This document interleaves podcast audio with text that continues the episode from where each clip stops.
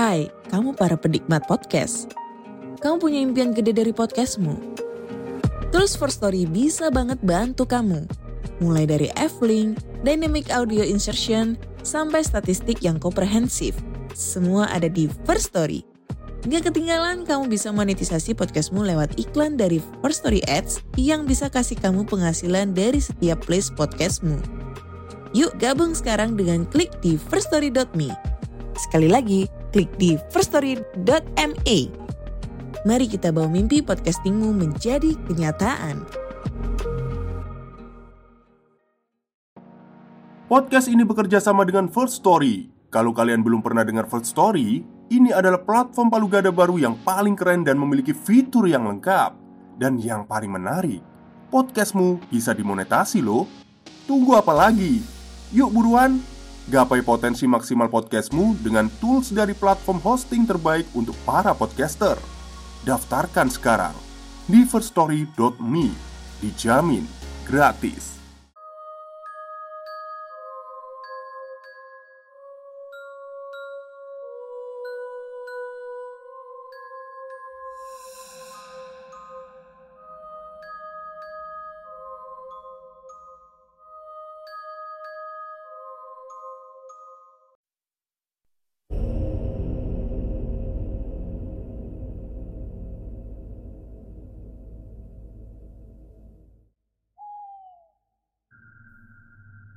Assalamualaikum warahmatullahi wabarakatuh. Halo semuanya.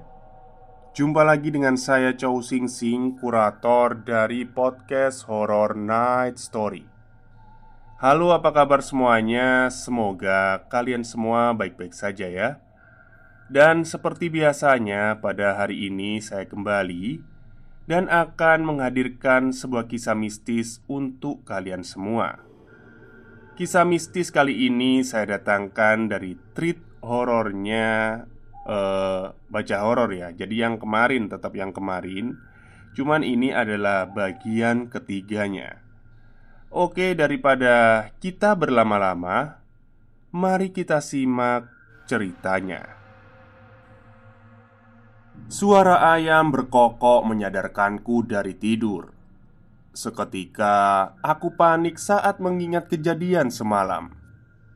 Ibu dan gendis masih tertidur, tapi dari kisi-kisi jendela aku sudah melihat langit fajar yang mulai muncul, walaupun suasananya masih gelap.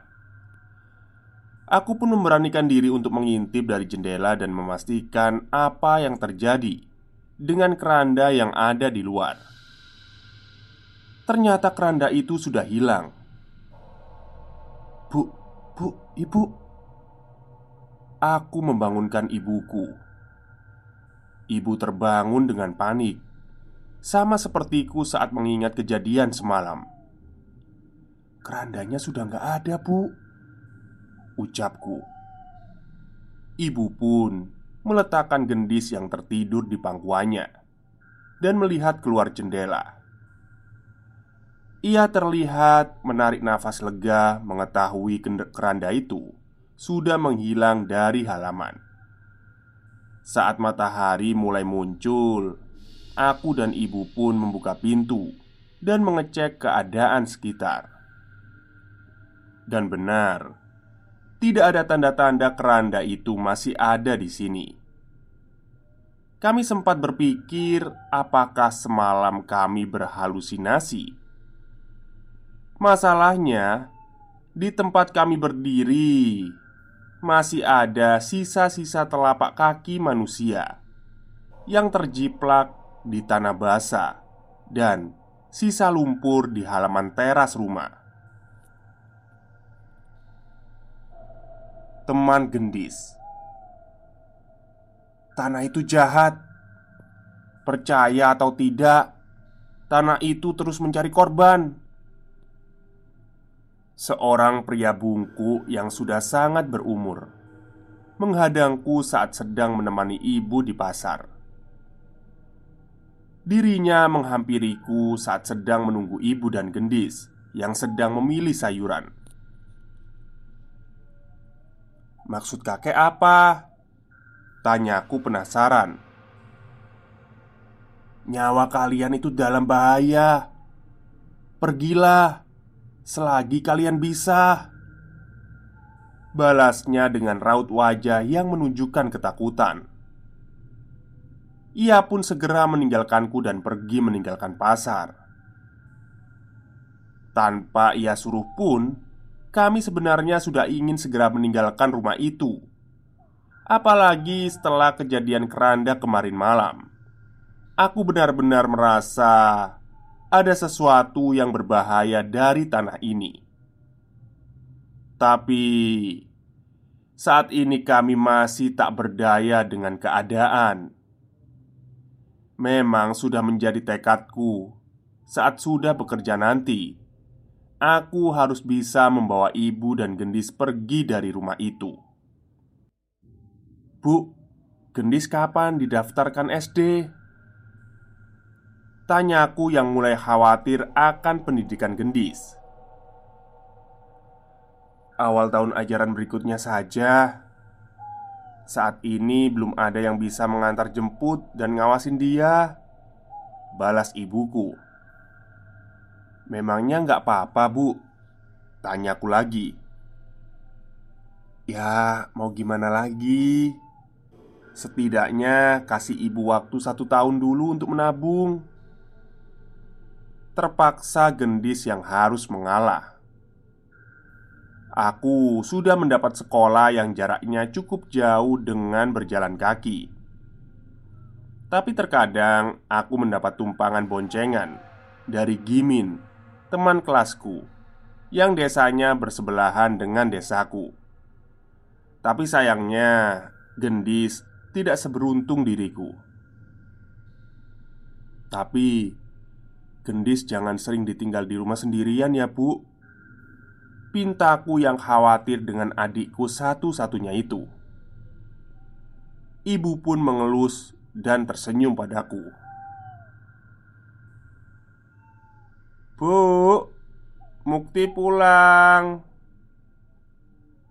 Aku pulang sekolah pukul 2 siang. Sekolah di sini pelajarannya tidak sepadat di kota.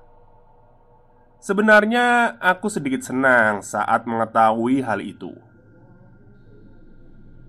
Jangan pergi dulu. Gendis belum selesai. Dari jauh aku melihat Gendis sedang berbicara dengan seseorang. Tapi saat aku menatap ke arah dia, sama sekali tidak ada siapa-siapa di sana. Gendis, kamu ngomong sama siapa? Tanyaku Gendis hanya menunjuk ke salah satu sisi rumah Yang kupastikan tidak ada apa-apa di sana Hei, Gendis gak boleh bercanda. Balasku. Gendis pun menatapku sebentar dan segera berlari ke kamarnya. Apa mungkin ucapanku menyinggungnya? Mungkin benar kata ibu Gendi sedang menghayalkan seorang teman. Sepertinya Aku kurang meluangkan waktuku untuk bermain dengannya. Gendis Main sama Mas Mukti aja yuk. Ajakku sembari merayu Gendis Yang bermain sendirian di kamar. Ye, asyik. Kita main dakon ya Ajak gendis.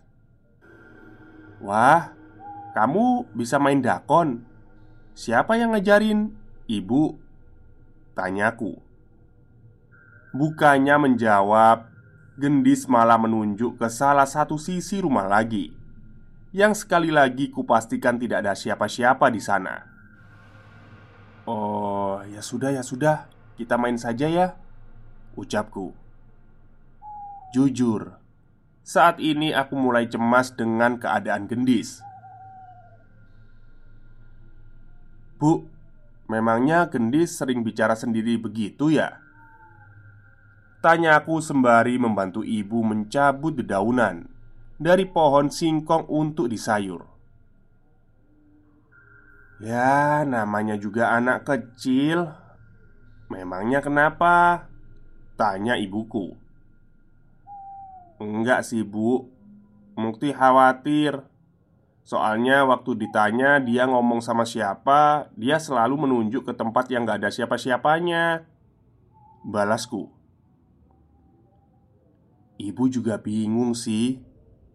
Tapi semoga saja itu memang teman hayalannya. Tapi Kalau memang ada sosok lain yang berkomunikasi dengan dia Ya doakan saja. Semoga bukan sosok yang jahat. Balas ibuku. Kalau ibu sudah berkata seperti itu Sepertinya aku juga tidak bisa berbuat banyak. Setelah kejadian-kejadian itu Beberapa kali aku memergoki gendis sedang berbicara dengan seseorang. Aku pernah mengintip tanpa ia sadari. Tapi tetap saja aku tidak melihat siapa pun. Gendis, kalau bosen ajak main Mas Mukti aja ya. Kalau Mas ada di rumah, pasti Mas temenin. Ucapku berusaha untuk semakin dekat dengan Gendis. Iya, Mas. Tapi kan enakan main sama anak-anak kayak Gendis juga. Balasnya polos anak-anak. Aku mencoba berpikir positif. Mungkin saja ia membayangkan sedang bermain dengan anak-anak seumurannya. Sudah cukup lama aku tidur terpisah dari ibu dan gendis. Aku pun mulai terbiasa dengan hal-hal aneh, seperti suara dari luar angin yang tiba-tiba berhembus di kamar hingga benda yang bergerak. Selama tidak ada yang menampakkan diri, sepertinya aku bisa untuk mengacuhkannya. Tapi malam ini berbeda. Di tengah tidurku, tiba-tiba aku terbangun dengan perasaan aneh. Ada sesuatu yang berat sedang menindih tubuhku. Jelas saja, rasa takutku kembali muncul. Apalagi aku pernah mendengar cerita tentang orang yang ketindihan makhluk halus. Aku pun mencoba mengatur nafas dan melawan rasa takutku itu. Perlahan aku mencoba membuka mata dan kembali aku dikejutkan dengan apa yang kulihat. Ada sesuatu yang hitam dan cukup besar sedang menindih tubuhku. Aku memastikan bentuknya dan mendapati ada bagian tubuh ular yang sedang menindih tubuhku itu. Tapi itu baru permulaan. Saat aku mengucek mataku dan berusaha melepaskan diri, aku menemukan salah satu ujung dari tubuh ular itu adalah seorang anak kecil Sebentar, aku mengingat anak kecil itu. Itu adalah sosok anak yang menampakkan diri saat awal-awal aku menempati kamar ini.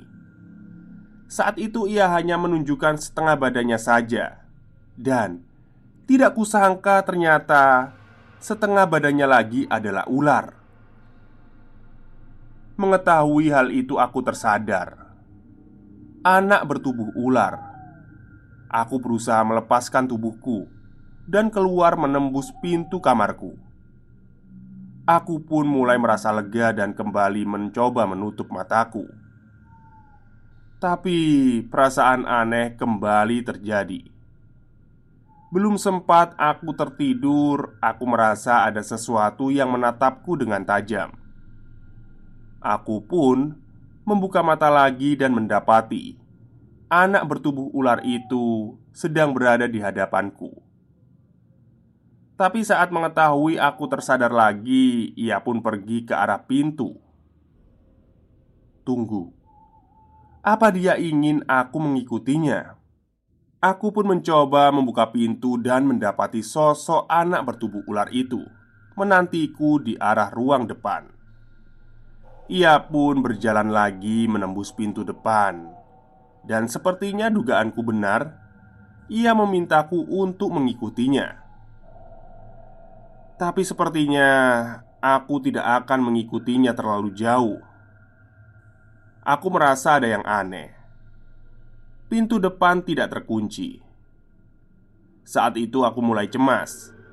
Aku melangkah ke arah pintu dan membukanya sesuai dengan kemauan anak itu, dan mendapati ia berhenti di teras rumah. Ia seperti tidak bisa melangkah lebih jauh dari itu. Tapi masalahnya bukan itu. Ada seorang anak kecil di halaman. Aku bisa memastikan dengan jelas bahwa itu adalah Gendis. Gendis, kamu ngapain di luar? Ayo masuk. Teriakku panik saat melihat Gendis berdiri sendirian di halaman. Sayangnya, ia hanya menatap ke arah hutan, membelakangiku dan rumah kami. "Gendis, ayo masuk!" Aku berteriak sekali lagi dan berlari ke arahnya. Tapi Gendis berperilaku aneh. Dia tertawa sedikit dan kadang tersengal sembari memandang dengan mata melotot. Kulitnya pucat dan tawanya menyeringai mengerikan yang sama sekali tidak sama dengan tawa Gendis. "Gendis, kamu ini kenapa? Ayo masuk!" Teriakku sembari menarik tangannya. Akan tetapi, Gendis dengan mudah melepaskan gandenganku dan bersikeras untuk tetap di tempatnya. Apa gendis kesurupan? Setelah beberapa kali gagal menyadarkannya ataupun membawanya, aku pun memutuskan untuk segera memanggil ibuku di dalam. "Bu, Bu, bangun, Bu, gendis. Gendis kesurupan." Teriakku pada ibu.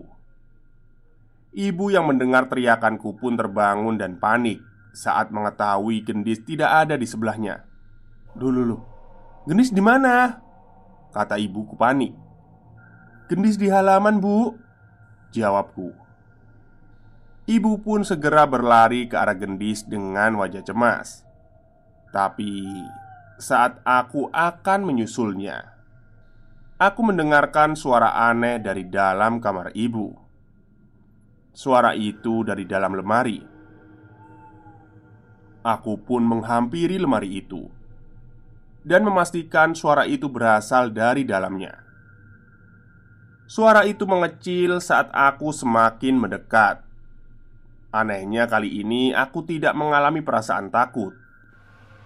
Aku pun segera membuka lemari itu dan melihat ke segala arah. Ada baju-baju kami bertiga dan beberapa barang. Tapi tanpa sengaja, mataku terhenti di sebuah kantung ada sebuah kantung berisi benda yang diberikan oleh temanku Andri saat akan pindah ke tempat ini. Sebuah ukiran kayu berbentuk ular. Hati-hati ya, sama jagain adikmu gendis. Tiba-tiba saja aku teringat ucapan Andri setelah memberikan benda ini padaku. Aku pun mengeluarkannya dari kantung dan berlari ke arah halaman untuk menyusul ibuku. Tepat saat aku melewati halaman, aku merasakan ada sesuatu melewatiku, seperti ada angin yang berhembus. Aku masih berusaha membawa gendis ke dalam, tapi tenaganya terlalu kuat. Wajah gendis malah terlihat menantang ke arah ibu. Tapi saat aku mendekat, Gendis berpindah menatapku. Tapi kali ini dengan tatapan marah. "Kenapa kamu bisa keluar dari sana?" Ucap Gendis dengan suara yang serak, yang sama sekali berbeda dengan suaranya. Aku pun menyadari benda yang aku ambil dari lemari dan membawanya pada Gendis.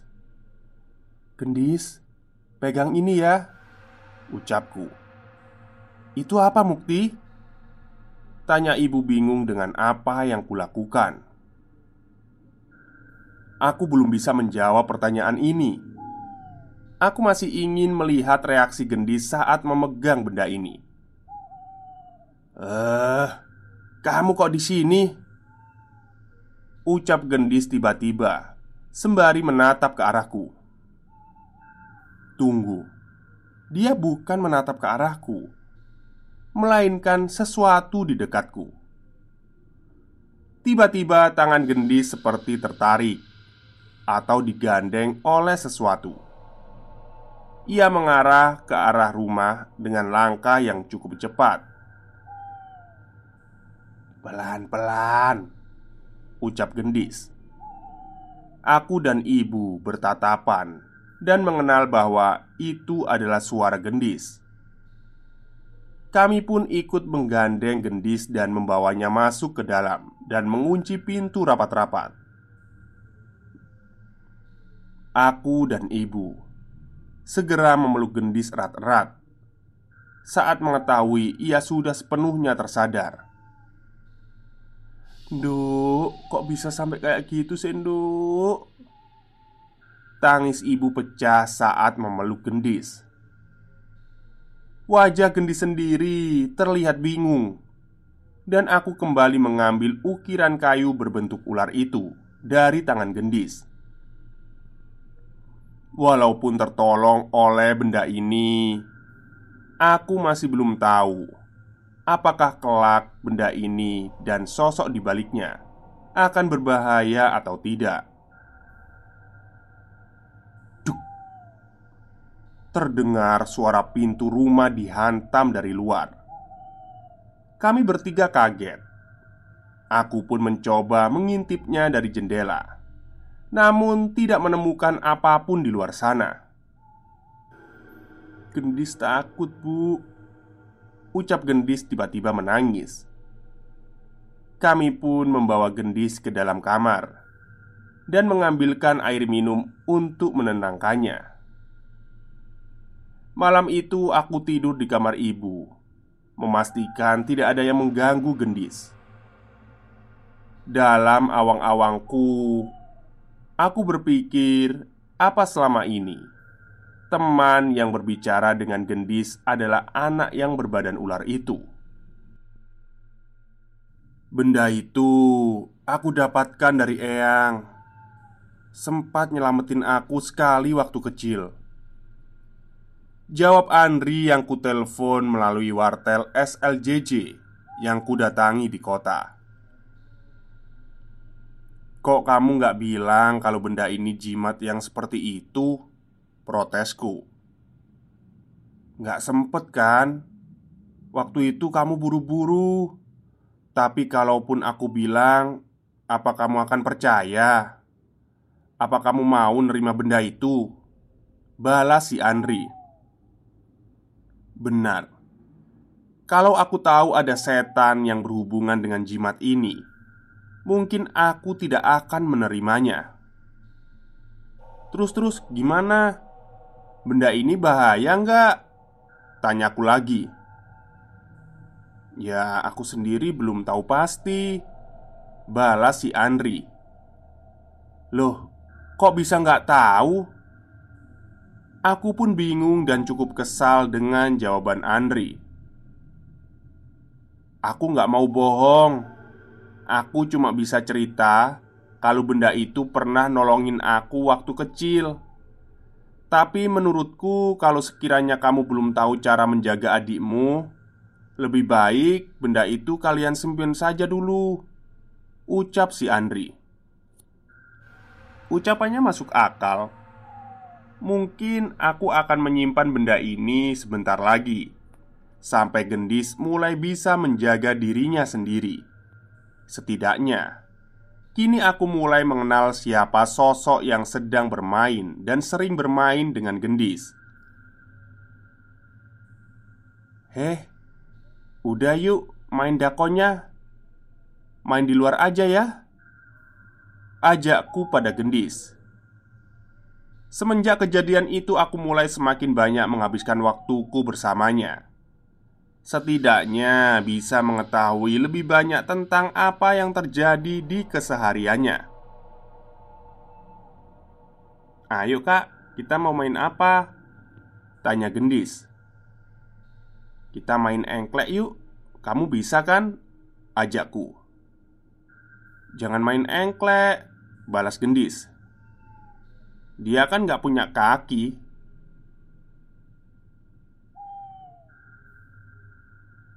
Oke. Mungkin itu dulu ya uh, Bagian ketiga dari kisah ini. Dia kan gak punya kaki. Mungkin si gendis ini masih main sama bocah ular itu kayaknya ya. Dan bagian untuk terakhirnya mungkin besok bisa saya sampaikan besok siang seperti biasanya. Terima kasih yang sudah mendengar kisah Tanah Wingit yang dituliskan oleh Baca Horor dan terima kasih juga yang sudah mendengarkan podcast saya. Selamat siang dan selamat beristirahat.